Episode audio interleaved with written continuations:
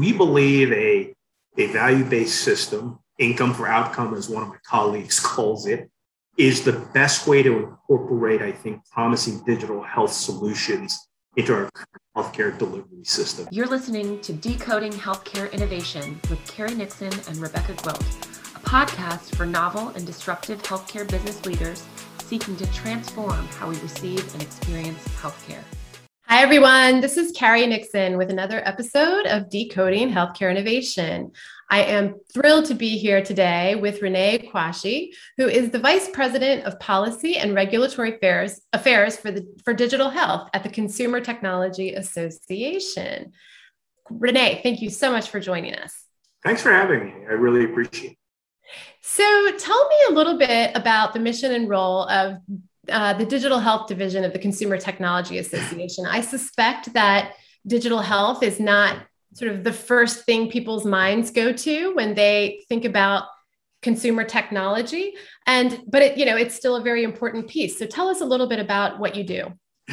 Sure. Um, and i think you're exactly right. If we'd been having this conversation say five years ago you know, health was a component of what CTA did, but over time, it's become increasingly important, both on the CTA side and the CES side as well.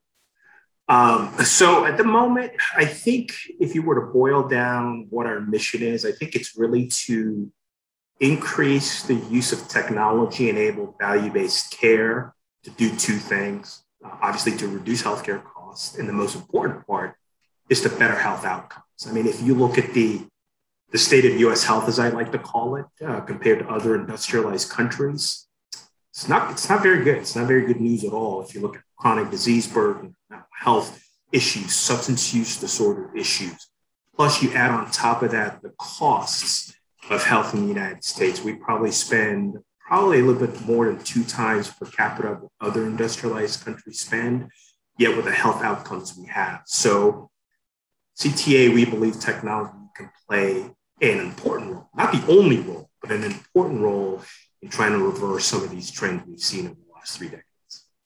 Absolutely. And of course, that has only been underscored by the COVID pandemic. Uh, I'm sure that that has sort of elevated everyone's attention uh, to, to digital health. Are you all with CTA doing anything in particular that is focused on uh, efforts around COVID? Yeah, so a lot of our member companies all had their own individual strategies to deal with COVID. A lot of them having to do with healthcare, and a lot of them having direct impacts on the COVID response. Um, from an association perspective, we really launched two initiatives that were directly related to COVID. One was our public health tech initiative, which was really looking at ways in which health technology in particular can play a larger role in preparing and planning for future public health emergencies. And so we put together uh, a number of organizations, both within CTA and outside CTA, to really look at those issues, look at the lessons learned from COVID, what can we apply to future public health emergencies. And then the next initiative is what we call HEAL, or Health Equity and Access Leadership Coalition, which we um, put together with the Connected Health Initiative. And that was looking at how health technology can advance health equity. Obviously, one of the things that was a byproduct of the pandemic has been really underscoring and highlighting the incredible health disparities that exist within the US healthcare system. And I think it's engendered some very productive and significant conversations, and we think technology has a role to play um, in advancing health. Yeah, you know, what you just described is what I have come to view CTA as, as a convener of thought leaders, really, um, around very important issues like this. So, you just mentioned a couple of very important issues that became particularly salient during COVID. Uh, I know that you have also, I believe that you've also focused on value based care in particular.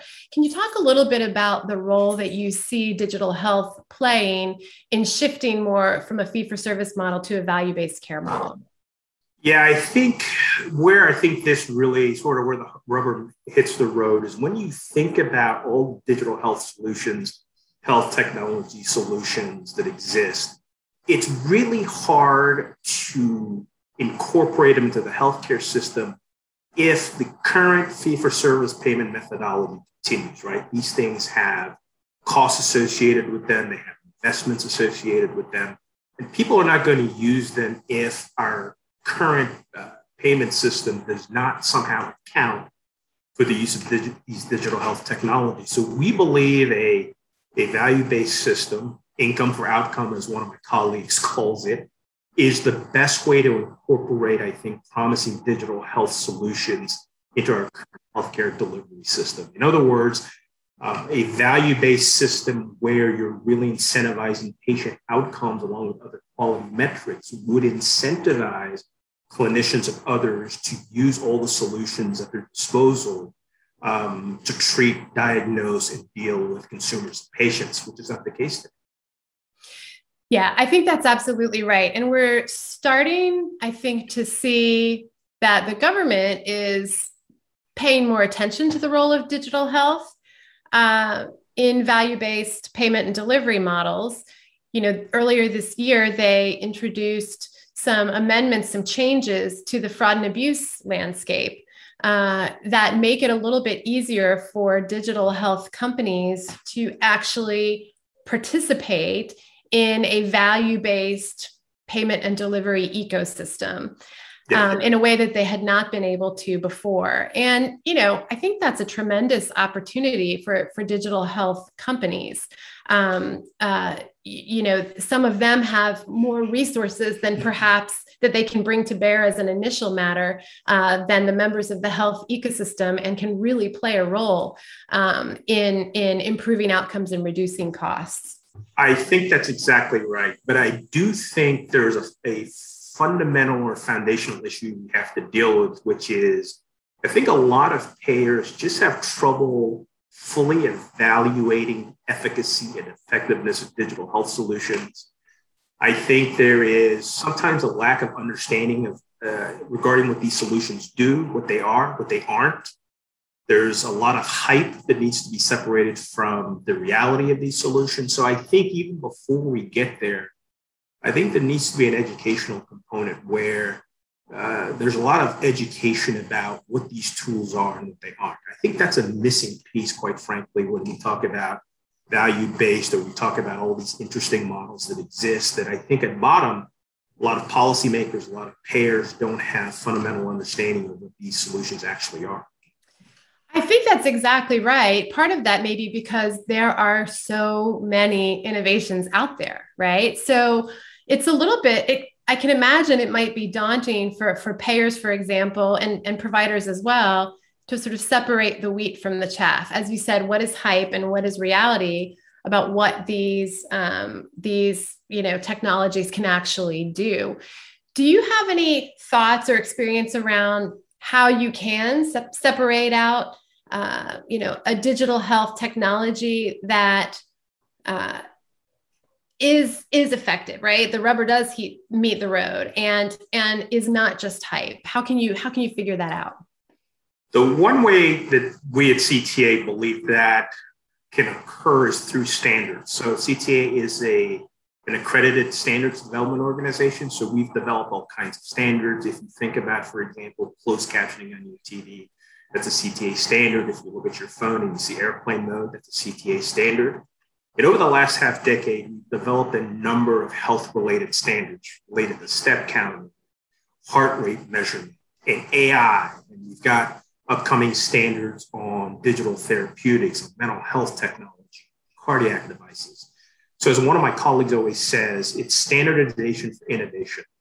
Let's figure out what these things are, let's define them, let's build a taxonomy. What are the characteristics of the solution we're talking about? And then bring together a very diverse, deep, cross sector group of organizations together to build standards. I think that's what builds trust in these digital health solutions. Um, it builds um, certain uh, awareness and knowledge, um, particularly because you're involving all kinds of stakeholders within the ecosystem. So, our belief is that standards are one incredibly effective component to doing exactly what you were talking yeah, I think that's right. I actually remember participating. In fact, I think it's when we first met, participating in uh, a, a, standard session on AI that you all were convening, probably in, conju- in conjunction with the Connected Health Initiative.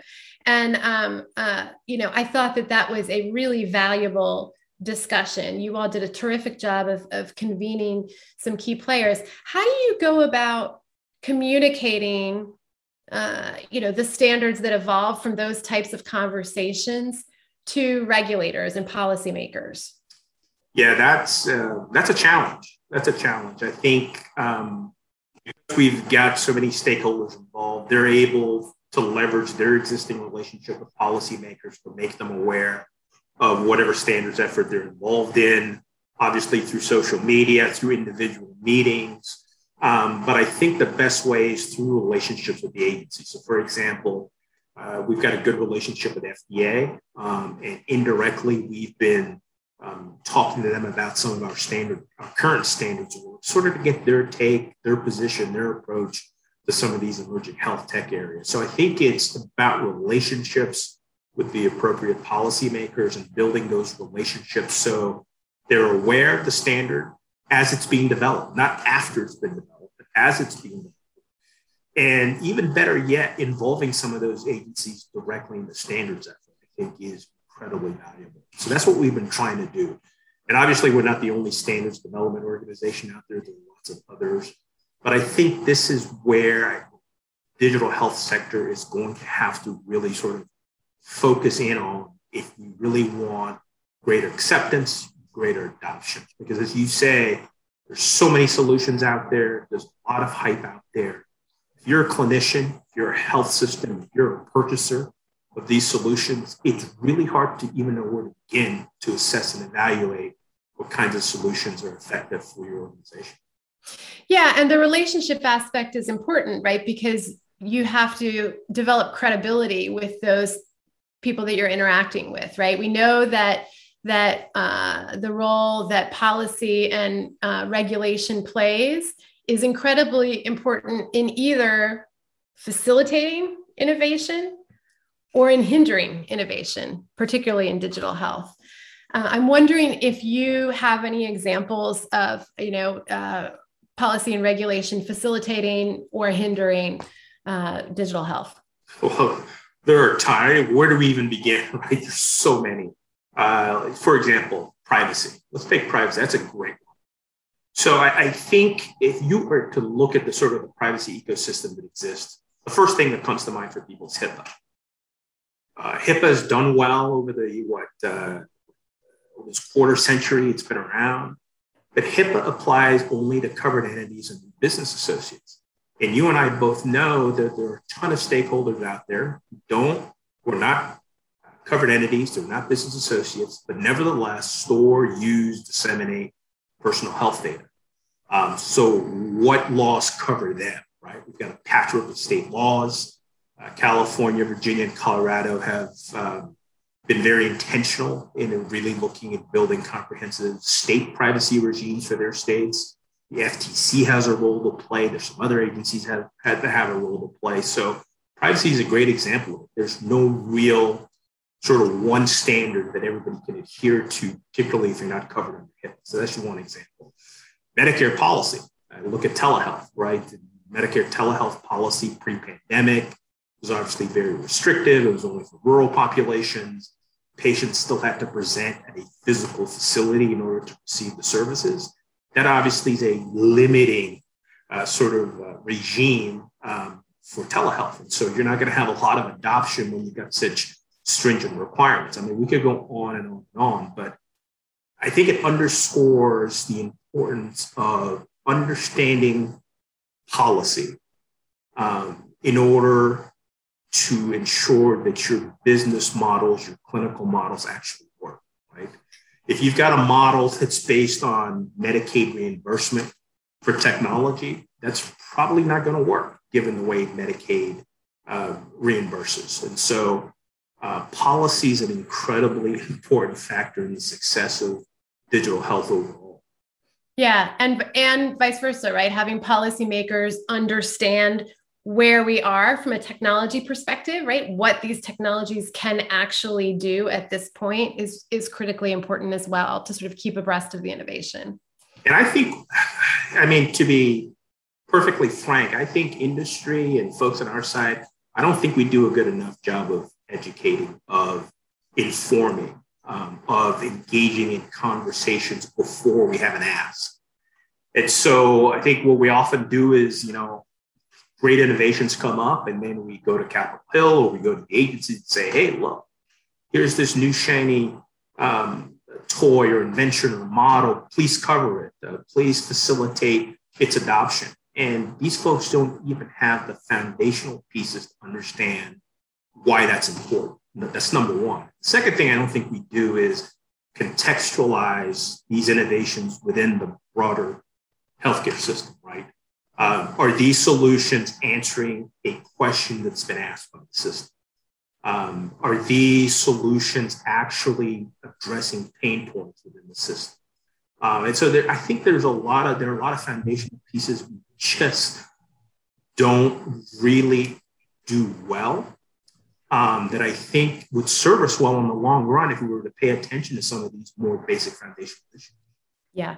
I mean, I, I think that's an ec- excellent point. It really, um, you know, shines a light on the need for sort of continuous engagement uh, with these folks to to keep them in the know because everything is changing so much all the time. Um, so let's let's shift for a moment. Uh, the Consumer Electronics Show in January is a an event that is really that people really look forward to over the course of the year right? There's some really exciting announcements that happen there. Um, some terrific bright shiny objects that are unveiled. And there's a whole uh, role for digital health at the consumer electronics show. Is that right?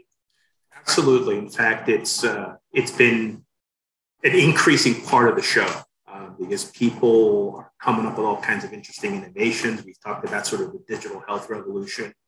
Uh, unfortunately, this past year, uh, we could not meet in person for obvious reasons, but CES 2022, uh, which occurs January 5th through 8th, 2022, is going to be a hybrid event. We're going to have an in person component. We're also going to have a virtual component. And digital health is going to be an incredibly important and significant part of the show.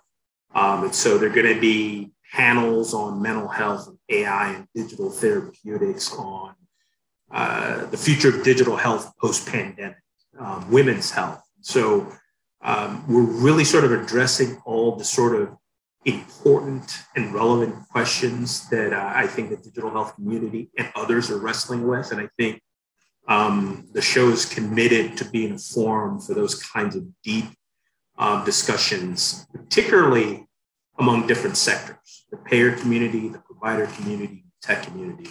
I think it's important for those sectors to talk to each other, which I don't think happens as much as we would like. Yeah, totally agree. I mean, I know you're going to have some really exciting innovators there. Uh, you mentioned women's health and the femtech space. I'm I'm really delighted about the role that sort of the the new role that uh, women's health and femtech has found in the digital health space. That's very exciting. So you're going to have founders there, but you'll also have uh, investors there, I suspect.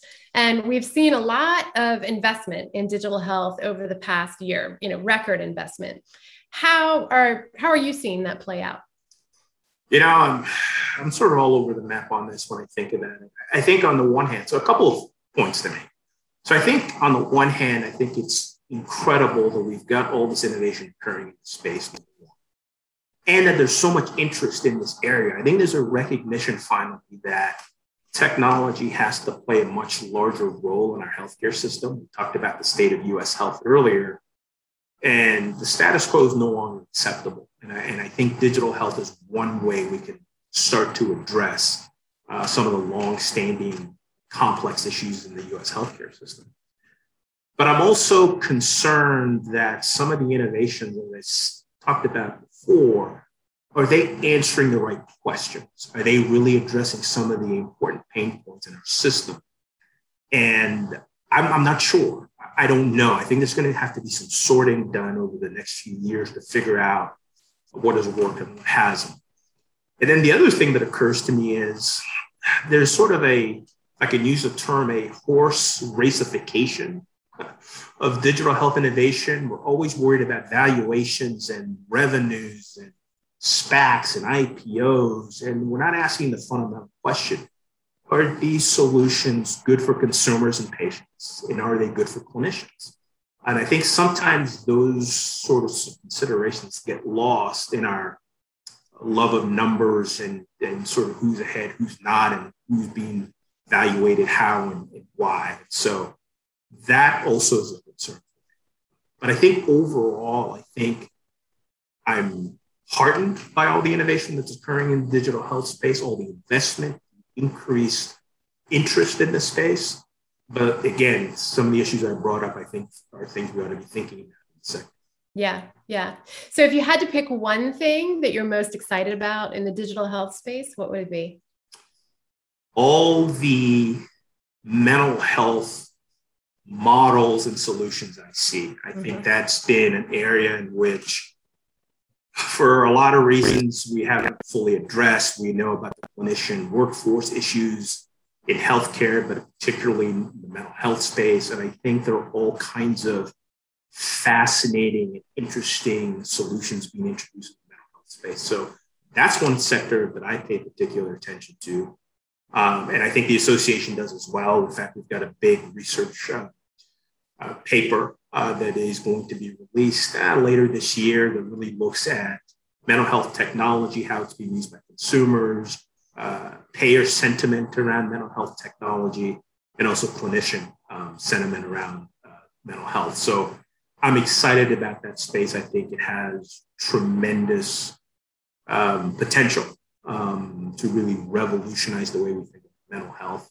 And also, by the way, increase access to people who, for a whole number of complex reasons, don't avail themselves of, of, uh, of mental health services. Um, this could be a way to increase access for a lot of underserved communities and for people who, quite frankly, just don't want to be seen um, getting these kinds of services. I agree thoroughly. I, I second I second that wholeheartedly. Mental health mental health space and uh, the increased access that digital health technologies have brought forth is absolutely one of the best things that, uh, that digital health has brought us. Um, and I'm excited. We're going to be having a conversation with uh, Russ Glass, the CEO of Ginger, on the podcast uh, coming up. Uh, and, and they're doing some really interesting work in that space as well. Well, Renee, I thank you so much for taking the time to be with us today. I cannot wait to hear what goes on at, uh, at the Consumer Electronics Show in January. Maybe we'll have you back to talk about some of the neat stuff you saw then. Thank you very much. I appreciate you having me.